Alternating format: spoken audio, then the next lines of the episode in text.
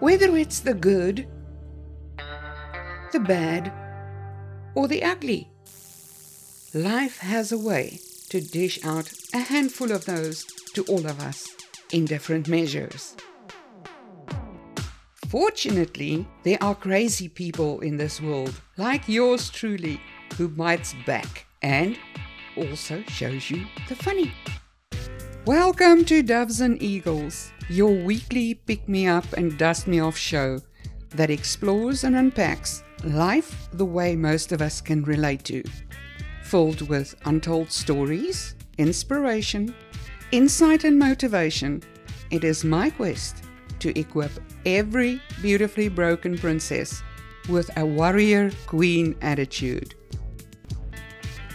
I'm your host, Paula J. Let's find out how the cookie crumbles today. Welcome to this week's show. I have an all hands on deck episode coming your way today, and we're going to be delving into a topic which a lot of people very understandably have a bad connotation to. I want to turn it into something good. There is an awful lot that I want to unpack in this episode, so let's get right into it. A few weeks back, I had a vision where God invited me to take a walk with Him. He took me to a place that looked like a barren stretch of land, similar to some kind of a desert. It was daylight, but overcast with no direct sunlight. There was smoke or fog coming out of the ground, and it reminded me somewhat of a destruction scene out of a movie. I felt somewhat confused and didn't understand what I was supposed to look for, so I asked, Father, where are we? He softly replied, Look, my child, just look. I started scanning the area visually, and as I eventually turned around, I saw this huge tent in the middle of nowhere with scores of people inside of it. As I moved closer, I realized their numbers were literally increasing with every step that I took. I could tell all these people got hurt somehow. Some of them were in wheelchairs, Others had limbs in casts. Some were bandaged up. I even saw a few people with eye patches. I didn't recognize anyone in particular, but I was acutely aware of the fact that I knew some of those people. So I stopped again and I asked, Father, why are we here? What is this place? Some kind of an emergency outpost or is this some kind of a prison, perhaps? Because that is what it looked like to me. But he just stretched his arm around the tent and said, No. This is the place where people banned themselves to or hold themselves prisoner when they battle with forgiveness. I want you to teach them about forgiveness. And then I woke up. So here we are. I want to be true to that assignment, although I can honestly tell you that I had no idea how to bring a message of this magnitude across. Because, first and foremost, I am not a psychologist or a trained professional that would be considered a medical expert, but I can tell you what does give me authority to speak boldly about forgiveness. 10, 20, 50 times or more. I cannot remember the exact statistic, but I am someone who spent time in that tent. And though it is not something to be proud of in any way, once or twice in my past, I was the one responsible for someone else spending time there. I think it was probably the hardest realization that came to me after this vision, realizing, oh my gosh, I was responsible for sending someone there. Someone spent time in that tent because of me. Now, all of this does not make me unique, not by a long shot, but I wanted to be clear on the place that I'm coming from with what I have to share. Let me explain how I learned to view forgiveness, and if forgiveness is something you are battling with, walk with me for a short while. Somewhere, someone, somehow did me or you wrong. And by doing so, they offered me a piece of rope, which I had the choice to say no to, but I didn't. I took it anyway and tied it around my wrists. In time, it restricted my movement, it caused friction, bleeding, infection, and pain, amongst others. You see, that piece of rope, that piece of string, could not tie itself to my hands. And I didn't realize that the tighter I held onto it, the more harm I caused. And that would continue as long as I retain or tighten my grip on it.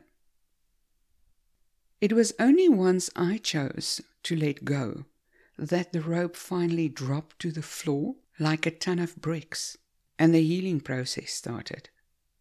Very soon after that, the bleeding stopped, the infection subsided, my skin healed, and the pain finally came to an end.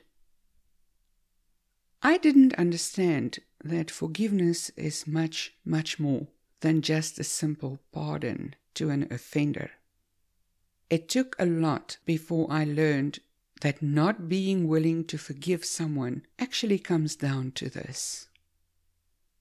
Whether it came to be as a result of an argument, disagreement, cheating, a family feud, a divorce, betrayal, whatever, let's call it what it is in every situation because every situation is different. But when I agree to take that rope from someone, I also gave them permission to have a direct influence over my emotions and therefore over myself and a part of my life. And whether or not they were still part of my life, that didn't matter. That is what I did to myself by refusing to let go and set myself free by forgiving. Holding on to that rope was nothing less than banning myself to that tent, where I single handedly restricted my own existence to a tiny little space. And sadly, that's where I stayed until I decided to let go. The grip that you have on that rope is what determines the moment it will drop to the floor. Forgiveness cannot erase what went wrong or what happened in our lives. And in many instances, it can never make everything magically okay again. Once a priceless treasure is knocked off a mantelpiece, it can never be restored to its former glory. Yes, it can be fixed, but it can never be the same original object. Some mistakes we make in life come at a high price. The end of a marriage, a relationship, a friendship, broken trust. The list is endless. But there is far more value in living life fully, running free across the whole of a football field instead of confining oneself to only the space of the home plate. There is so much to say about this topic that I can probably make a whole mini series out of it. But let me wrap up with this. If you are struggling with forgiveness, whether you were the one that was wronged or the one that caused the wrong, I want to invite you to think about what I just said. Listen to it again if you have to, and then consider dropping that rope. Consider freeing yourself. Consider getting yourself out of that tent and learning to live and love again because forgiveness it's a gift to your heart, to your healing, for your benefit. The gift, the biggest one you can give to yourself. It is time. It is needed. If this episode was helpful to you, or if you have any comments or suggestions, let me know. My email address is info at paulajspeaks.com or you can visit the contact page of my website www.paulajspeaks.com. I would love to hear from you. If you haven't yet, you can subscribe to the show directly from the links embedded on the media player. I will continue adding them in as they become available. I have received confirmation that this podcast is now also available on Google Podcasts, so that link will be added to the media player as well. All other relevant information will be in the show notes. Coming up next week, I'm tackling one of the lesser favorite topics in life that is quickly becoming a big thing in millions of people's lives. I had my own run in with this monster in the past, and there's a lot to be said about depression and how it crawls into our lives, sometimes without noticing. I am looking forward to sharing a lot with you then. All right, so that's a wrap for this week, folks. Until next time, I'm signing off. Be safe, be awesome, be blessed, be you.